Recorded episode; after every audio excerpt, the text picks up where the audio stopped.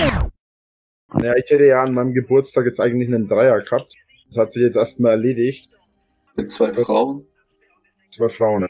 Aber wird wohl demnächst dann dazu kommen. Speercast Episode 13 Märchenstunde Metal-Leute oder noch besser Märchenleute, willkommen zur Episode 13 des Speercast. Ihr habt es schon in den ersten Sekunden gehört. Unser Lord mag Märchen. Am 31.07. fantasierte er wieder einmal vor Publikum. Dieses Mal von einem Geburtstagsdoppelsquiddy mit zwei Frauen, die ihn besuchen wollten. Wir stellen fest, seine Drachis und die Hater, die sich in seiner Anwesenheit nicht von Drachis unterscheiden, mögen seine Märchen. Und Rainer erzählt sie ihnen gerne. Und als passendes Geburtstagsgeschenk für alle anderen gibt es nun eine neue Ehrenhaterin, die Jenniche, welche sich ganz ohne große Ankündigung einfach dran setzte und ein Märchen schrieb, das sie euch gleich in einer exklusiven Extended-Version vorliest. Die schöne Mulzessin und das Drachnebiest. Auf ihrem YouTube-Kanal, die Jenniche mit Y geschrieben, hat sie sogar eine animierte Bildergeschichte rausgebracht, Ihrem YouTube-Kanal gehören definitiv mehr Abos neigeschürt, wenn ihr mich fragt. Und auf Twitter findet ihr sie außerdem unter diejenige1. Und da viele von euch von Texten über Reiners Schreibkünste einfach nicht genug bekommen, folgt zur Abrundung noch das literarische Solo von Kacknazi. Ich wünsche euch viel Spaß beim Zuhören. Ich sag's nochmal, Abo und Daumen für die Märchenmulle Jenny nicht vergessen. Medal of ihr Lieben. Die schöne Mulzessin und das Drachnebiest. Einst lebte der Lord aller Drachen auf dem schaurigen Berge und war dort recht einsam. Er hoffte darauf, dass eines Tages ein Königspaar eine Mulzessin, gemäß märchenhafter rückständiger Erziehungsmaßnahmen, in einen Turm im Schlosse eines Drachen sperren lassen wollte. Der Drachenlords hatte keinen Turm, nur ein schreiendes Messihaus, aber das war Etzeler Mobbing, wenn man ihm keine Mulzessin gönnte. Der Drache hatte sich das total verdient, denn er hatte sich schon in 60 Magazinen für eine solch geile Stelle beworben, bisher aber immer nur Absagen bekommen. Dabei war das voll viel Arbeit mit dem Schreibne, dem Wichsne und dem Abschickne und so. Königin Caroline und König Carsten hatten aber ein Abkommen mit ihm bezüglich ihrer erstgeborenen Tochter. Denn sie hatten sich einst, als Hexenverfolgung und Kreuzzüge noch an der Tagesordnung waren, einmal gemeinsam positioniert. Verstehst du?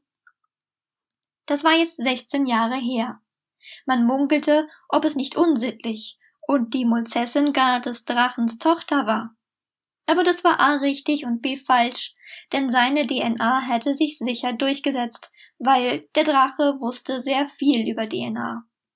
Auch dass die Mulzessin 16 war, störte ihn nicht. Denn das hier ist eine Geschichte über Erwachsene und es gibt nicht zu jung, nur zu eng. So kam es also, dass die Mulzessin ins höchste Zimmer der Drachenschanze gesperrt wurde. Fakt ist, ich bin der Lord, sagte der Drache zu ihr. War ich immer schon, werde ich auch immer sein. Ich bin das höchste Wesen, und du hast mir zu gehorchen, du geiles Stück, du geiles. Doch die Mulzessin wollte aus unerfindlichen Gründen nicht. Komm zu mir und leg dich auf mich drauf, oder ich schmeiß dir die Prügel raus, dass du nie wieder aufstehst, brüll heulte der Drache, nachdem sich die Mulzessin mit Zuhilfenahme eines an der Wand hängenden Schwertes weigerte. Lieber hätte sie sich aus dem Turmfenster gestürzt, aber das ging nicht. Das, was einst ein Fenster oder eine Tür gewesen sein mochte, war zugespachtelt mit einem Schreibtisch und Kitt oder Butter oder Wichsner. In dem Bretterverschlag aber war der Umriss eines Schafes zu erkennen. Da seufzte die Mulzessin schwer. Ach, liebes Schaf, sprach sie zu ihrem einzigen imaginären Gefährten, als der Drache aus dem Zimmer gewongelt war und hinter sich abgeschlossen hatte. Was soll ich nur tun, um dem schrecklichen Drachen zu entkommen? Da erschien in dem Umriss ein freundliches Gesicht. Mädelholde Mulle, wollt ihr nicht die Drachenlady werden, sprach das Schaf mit gar lieblicher Stimme, so kann ich euch helfen. Ich werde euch Ritter der heiligen Hederschaft schicken, und bei meinem Wort, sie werden zur Schanze pilgern, bis der Drache besiegt ist. Das hörte die Mulzessin gern. Was kann ich tun? fragte sie. Nun, sagte das Schaf, ihr könntet etwas Sex sprechen. Das ist nicht schwer. Ihr müsst nur mal etwas fragen oder sagen und dann den Drachen einfach monologisieren lassen. Sobald ihr befreit seid, werdet ihr uns beitreten und das Ganze liegen, lachte das Schaf munter. Ein böses Lächeln glitt über das Gesicht der Mulzessin. Das ist genau die Scheiße, auf die ich Bock hab, flüsterte sie. Wenn ich bloß nicht mit ihm schlafen muss. Kein Problem, sagte das Schaf. Sag, du willst Etzala erst einen Test wegen Krankheiten. Und so ward der Pakt geschlossen. Von nun an gab sich die Mulzessin fasziniert. Sie fragte den Drachen nach seinen Vorlieben oder nach seiner Meinung, woraufhin er stundenlange Referate hielt.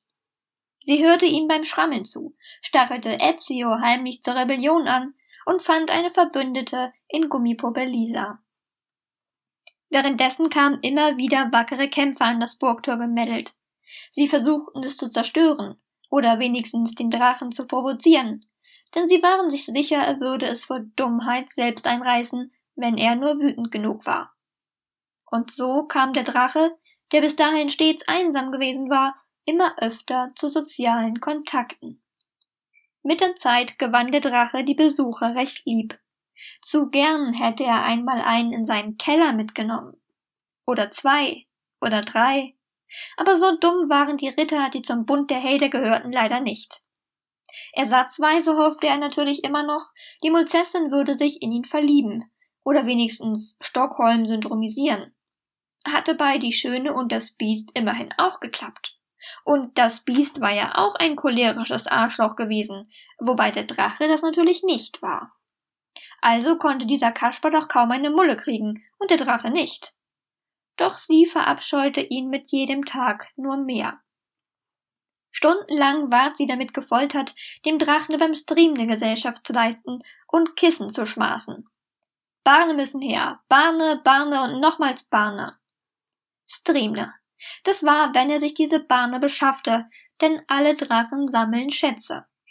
Aber alle anderen Drachen behalten dabei ihre Würde, und dieser hatte seine für eine Popcornmaschine verscherbelt. Und keiner wollte ihm auf seiner Wishlist die neue Würde nachbestellen. Ach, liebes Schaf, sprach die Mulzessin bald, die Zeit wird mir lang. Wie lange kann es denn dauern, bis der Drache besiegt ist? Na, mehr als zehn bis fünfzehn Jahre würde es auf jeden Fall nicht mehr machen, sagte das Schaf, das erschöpft aussah, aber in seinen Augen lag ein listiges Glitzern.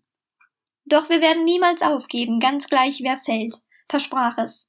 Es ist ein Komplott im Gange, das. Da ertönte ein Wutheulen, eine Axt flog, und das Schaf splitterte in Glas und Regenbögen. Wage so etwas nicht noch einmal, drohte der Drache. Voller Verzweiflung sank die Mulzessin nieder und betrachtete voll Trauer die Überreste des Schafes. Nun war sie allein. Am Abend, als es bereits dunkelte, trat der Drache auf seinen Hof hinaus, wo er einige Geschenke vorfand. Er bekam oft Geschenke von Hadern und einigen kleinen Babydrachen, die sich ahnungslos dem Treiben angeschlossen hatten. Daher wunderte ihn das nicht, es schmeichelte ihm nur. Er sammelte die Butter, die Hamburger und die Energy-Getränke vom Boden auf und ärgerte sich. Das mochte er ja alles gar nicht. Das trank und aß er nie. Oder halt nur einmal im Jahr. Das hieß, er musste sich alles komplett direkt noch heute reinmeddeln. Da musste viel Butter aufs Brot, wenn er heute noch ein Brot- und Brötchen-Video machen wollte. Er hatte schon alles dabei, da stutzte er. Da lag noch etwas auf dem Grundstück hinter dem Tor. Dort, wo seine imaginäre Freundin Clementine eine imaginäre Grenze bewachte. Immer wenn jemand diese magische Linie übertrat, machte Clementine Viu, Viu, Viu, Viu. Er schlurfte los und sah, dass es etwas Großes war. Da lag Edzardler Müll auf seinem schönen, gepflegten Grundstück. Den konnte man doch noch dekorativ im Haus verrotten lassen. Der Drache ließ alle Geschenke achtlos fallen und trat aus seinem Tor. Natürlich war er dabei jederzeit auf einen Angriff gefasst, denn er hatte 600 Jahre Kampfsporterfahrung und außerdem konnte er im Dunkeln immer noch besser sehen als dumme kleine Kackhader. Es war ein Rambock, den die Hader hatten benutzen wollen, um das Tor aufzurammen. Träge und wie ein Hund in Kastrationsnarkose wankend, nur dass da nichts zu kastrieren war, trug er ihn zur Haustür, war aber wie eben dieser Hund zu dumm, das lange Ding hineinzubekommen. Er wollte ihn schon an Ort und Stelle fallen lassen, damit er sich auf dem Hof zur Ente in der Tonne, den Autoleichen und all dem anderen Kram gesellen könnte. Doch sah das die Mulzessin, die wie immer bereit stand, um beim Ankleben etwaiger neuer Poster helfen zu müssen. Sie betrachtete das gesplitterte Holz, und ihre Augen blitzten. Ich sehe, ihr habt Edzardler einen neuen Luan geschenkt bekommen, sagte sie. Unsicher sah der Drache sie an, weil er nicht wusste, wie das jetzt gemeint war. Weil das mit dem Dreier, mit der Lisa neulich, hatte sie ja auch sarkastisch gemeint. Doch dann breitete sich ein Ausdruck reinster Freude über sein Gesicht.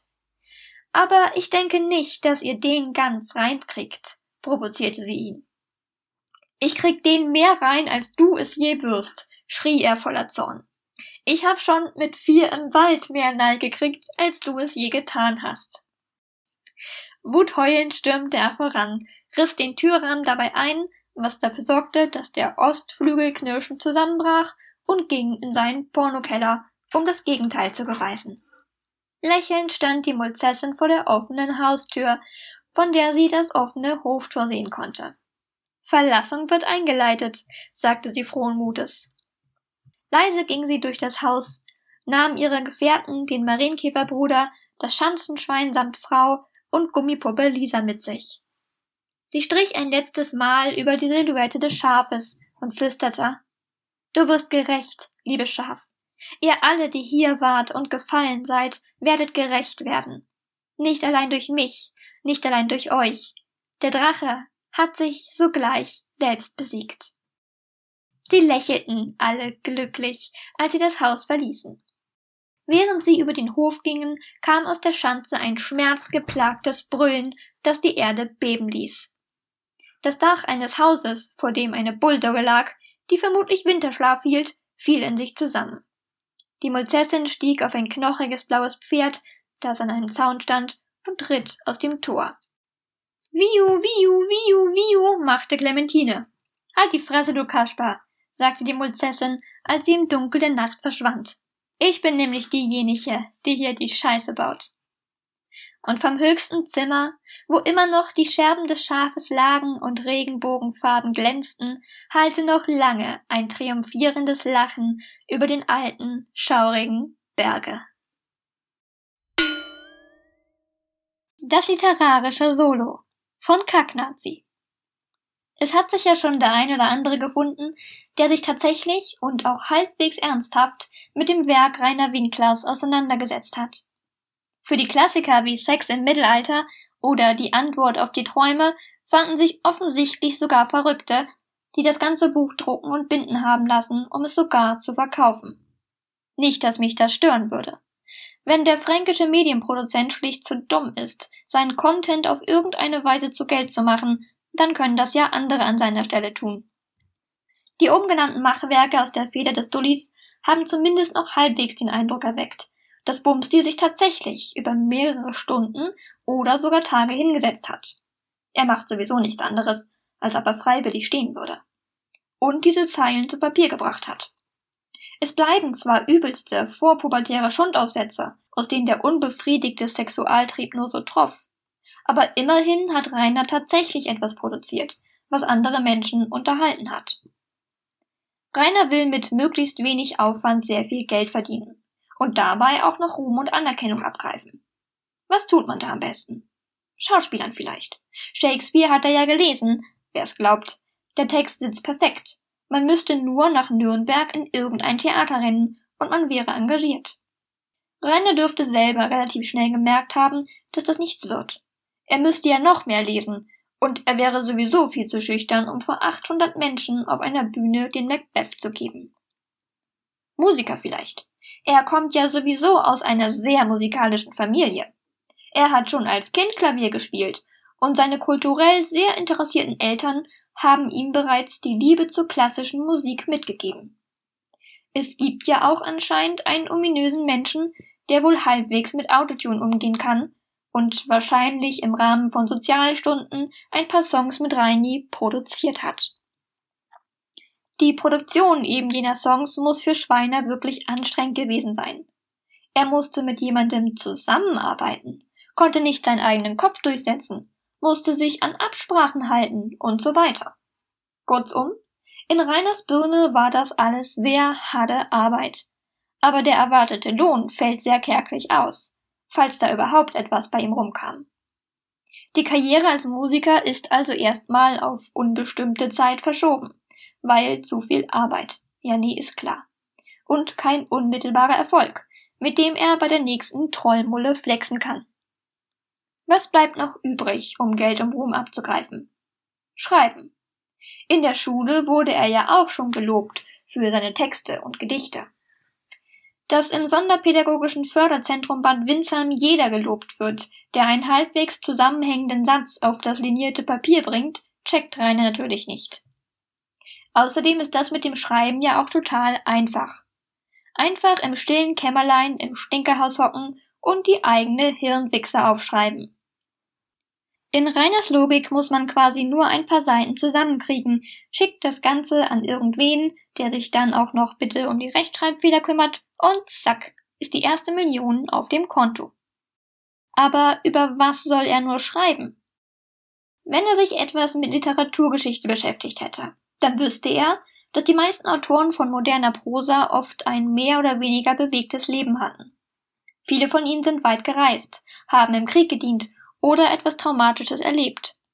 Oft leiden oder litten die Autoren unter psychischen Gebrechen, wie etwa Alkohol- oder Drogensucht, Stephen King, oder auch Depressionen oder Schizophrenie, Rainer Maria Rilke. Rainer hat keine dieser Eigenschaften. Er ist nie weiter gereist als nach Straßburg und das auch nur für einen Tag. Er wurde beim Bund ausgemustert und für eine Depression ist er wahrscheinlich zu beschränkt. Alkohol trinkt er nur in Form von stark gezuckerten Mixgetränken, mit denen sich die Getränkeindustrie normalerweise die nächste Konsumentengeneration heranzieht, und für harte Drogen ist er zu feige. Fetti hat also keine dieser Eigenschaften, die die meisten großen Schriftsteller mitbringen, und irgendwelche interessanten Erlebnisse aus seiner Vergangenheit, die in seiner Literatur verarbeitet werden könnten, gibt es nicht. Er nennt Tolkien als eins seiner Vorbilder, wobei Rainer keines seiner Bücher gelesen haben durfte, sondern maximal in einer Buchhandlung an einer Gesamtausgabe von dem Herrn der Ringe vorbeigelaufen ist. Er hat die Filme gesehen, und das war's dann auch. Bumsti ignoriert die Tatsache, dass Tolkien sich lange mit der komplizierten finnischen Sprache beschäftigt hat und dass er seine Fronterfahrung beim Ersten Weltkrieg in seiner Literatur verarbeitet. Also alles Dinge, die Rainer komplett abgehen. Schweines anderes Vorbild ist Christopher Paolini, seines Zeichens der Autor der Eragon-Reihe. Bumstis Lieblingsbücher und wahrscheinlich die einzigen Bücher, die er sich je komplett gegeben hat. Es gibt hier durchaus einige Parallelen zwischen dem Fetti und Paolini. Paolini hat keine normale Schulbildung gehalten, sondern wurde von seinen Eltern zu Hause unterrichtet. Ebenfalls schrieb er den ersten Roman der Eragon-Reihe bereits mit 15 und dieser entsprang komplett seiner Fantasie. Was Rainer wohl ignoriert oder einfach nicht weiß, ist, dass Paolini sein Erstlingswerk nie mit der Intention geschrieben hat, es zu veröffentlichen. Weiterhin besaßen Paolinis Eltern einen kleinen Verlag. Somit hatte er bereits von Anfang an zwei Berater, die sich in der Welt der Literatur auskannten und höchstwahrscheinlich auch direkt ein Vermarktungskonzept für seine Bücher lieferten. Dass seine Eltern mit Sicherheit auch einen höheren Bildungsabschluss hatten als Bumstis werte Erzeuger, muss hier nicht extra erwähnt werden. Rainer hat vielleicht ein wenig Fantasie, aber er ist so kreativ wie eine Eintagsfliege. Dies erkennt man daran, dass er in seinem neuesten Machwerk die Charaktere in unterschiedlichen Kapitalen und Geschichten wiederverwendet bzw. erneut auftreten lässt. Das wäre per se nicht verwerflich. Stephen King etwa streut auch immer wieder Begebenheiten, Orte und Personen aus früheren Erzählungen ein. King hat jedoch, wie Tolkien, eine eigene Welt erschaffen und hat diese im Literaturzyklus, der in über 30 Jahren entstand, zusammengefasst. Fatty ist schlicht zu faul und zu unkreativ, um komplexe Charaktere zu schaffen. Die handelnden Persönlichkeiten seiner Werke sind ungefähr so vielschichtig wie ein falsches Schnitzel und sind ebenso fade wie der Geschmack desselbigen. Alles, was Rainer in seinem Buch verarbeitet, ist seine bald 31 Jahre währende Jungfräulichkeit. Ja, an dieser Stelle alles Gute zu 31 Jahre ungefickt von mir. Und die Erkenntnis, dass er mittelfristig auch nicht von selbiger befreit wird. Das aktuelle Lügenkonstrukt mit seiner angeblichen Freundin muss so sehr an ihm nagen, dass er einfach aufschreibt, was er alles machen würde, wenn er denn tatsächlich eine Freundin hätte. Dass hierbei offensichtlich wird, dass Bumstis einzige Referenz für Sexualität Pornos und Hentais sind, wurde schon bis zur Erschöpfung diskutiert. Ebenfalls auch die Tatsache, dass Frauen bei ihm immer zum reinen Objekt degradiert werden, dank Rudis genialer Erziehung. Die Krönung ist jedoch, dass Rainer über sein unsägliches Schaffen auch noch endlose Monologe in seinem Discord-Reich hält. Wie viel er täglich schreibt, wie viele Kapitale er schon fertig hat und wie viele Buchprojekte noch auf dem Plan stehen. Er will einfach vor den Drachidamen flexen, wie kreativ und tiefgründig er doch ist und wie viel literarisches Fachwissen er hat. Er schreibt seine erotischen Kurzgeschichten die selbst den Autoren von Pornodrehbüchern zu platt wären, um von Frauen das zu bekommen, was er sich am meisten wünscht, echten und einvernehmlichen Sex. Dass seine Geschichten geschrieben sind wie von einem notgeilen 16-Jährigen und ihm die Sinnlichkeit und Ästhetik echter erotischer Literatur komplett fehlt, merkt Rainer nicht, und es wäre ihm wohl auch egal. Er will einfach mal mit jemand anderem bumsen als mit seiner linken Hand, der geilen Gummisau oder seinen billigen Sextoys. Dafür ist er bereit, alles zu tun. Zur Not eben auch seine verklärten Fantasien aufzuschreiben und zu veröffentlichen, in der Hoffnung, dass irgendeiner, er weiß nicht wer, geil wird und sich ihm hingibt. Und somit lässt sich das gesamte literarische Werk und Reiners einzige Motivation überhaupt zu schreiben in nur zwei Sätzen aus dem Epilog seiner aktuellsten Veröffentlichung zusammenfassen ich liebe Sex. Ob nun alleine, mit Frauen oder auch mit Männern. Sex ist etwas, was unserem Leben Halt und Würze verleiht. Und da bin ich dann halt hingegangen und habe mich halt mit der ein bisschen so unterhalten. Und dann laufe ich halt so später durchs Haus, so an einem Zimmer vorbei, wo halt ein paar zugange sind. Und da ist die halt einfach mal von drei Typen gleichzeitig gemöbelt worden, Alter. Und es war auch schon irgendwie ein ganz geiles Ding und die hat mich dann nicht angegrinst, bin dann einfach dazugegangen.